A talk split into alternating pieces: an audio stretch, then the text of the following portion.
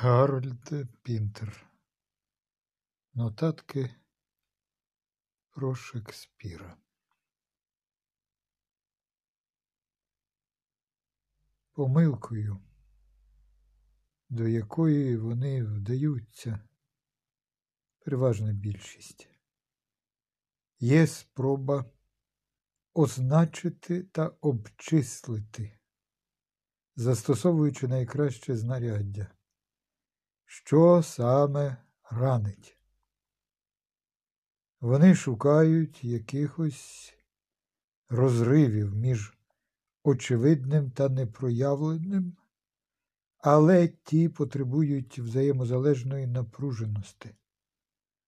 Вони з повагою допадаються до рани, тримаючи скальпеля, а ще голку з ниткою. При входженні скальпеля розрив ширшує. Через голку з ниткою рана в їхніх руках гоїться і зникає.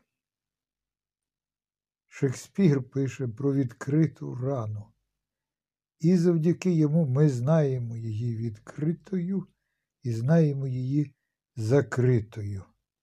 Ми розрізняємо, коли біль вщухає і коли він досягає найвищого ступеня.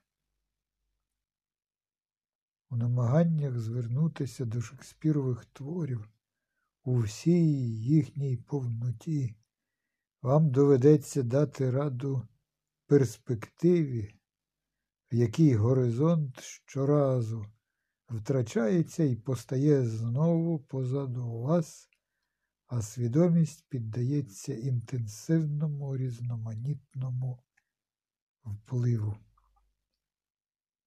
Раз розпочати дослідження, проте має рухатися далі. Комусь вбачається довга галерея з контроверсійними постатями, гнучкими й застиглими водночас брутальними й божественними, цвіллю вкритими і розквітлими, зношеними, гречними, скаліченими та вгодованими, понівеченими водянкою, важезними через слонову хворобу, похмурими державцями, суворими, фанатичними, паралітичними чуттєвими, байдужими, м'язистими, моторними, цнотливими, немитими, спантеличеними, горбатими, крижаними й величними. Все це увібрала рана, яку Шекспір не мав наміру зашити чи якось змінити її форму біль, від якої він не мав наміру тамувати. Він відтинає, викорінює, загострює з власної волі у межах певної частини п'єси, але не засуджує і не лікує. Зауваження, подібні до цього, по різному діляться між персонажами і настільки суперечливі, що годі дошукатися центрального пункту, в якому судження чи намір могли би остаточно означитися. Він сам себе запроторив у пастку, бо керувався суто власними настановами і не зміг відсторонитися, аби запобігти розірваності чи скоригувати прогалини в правдоподібності. Він міг покладатися лише на кілька влучних слів, аби впоратися зі всякими сумнівними місцями. Він був причетний, звичайно, зрештою, до таємного товариства, до змови, яка мала лише одного учасника, його самого. У цьому сенсі а також у багатьох інших він зловмисник, сновида, дезертир зі спонук власного сумління, безпритульний, загроза суспільству та антихрист. Він ще також жебрак, двірник, лудильник, шанувальник трави, хворий на проказу, ласий до півників, продавець газет, медбрат, вклонявся сонцю, белькочучи, мов ідіот. Він не поступається дорожньому патрульному, веслувальникові університетської команди, стрільцеві зі штурмовика, дипломованому бухгалтеру, шаферу, автобусному кондуктору, платному гіду, раднику з питань подружнього життя, прихожанину, монтувальнику сцени, рефері, акробатові і секретареві в суді.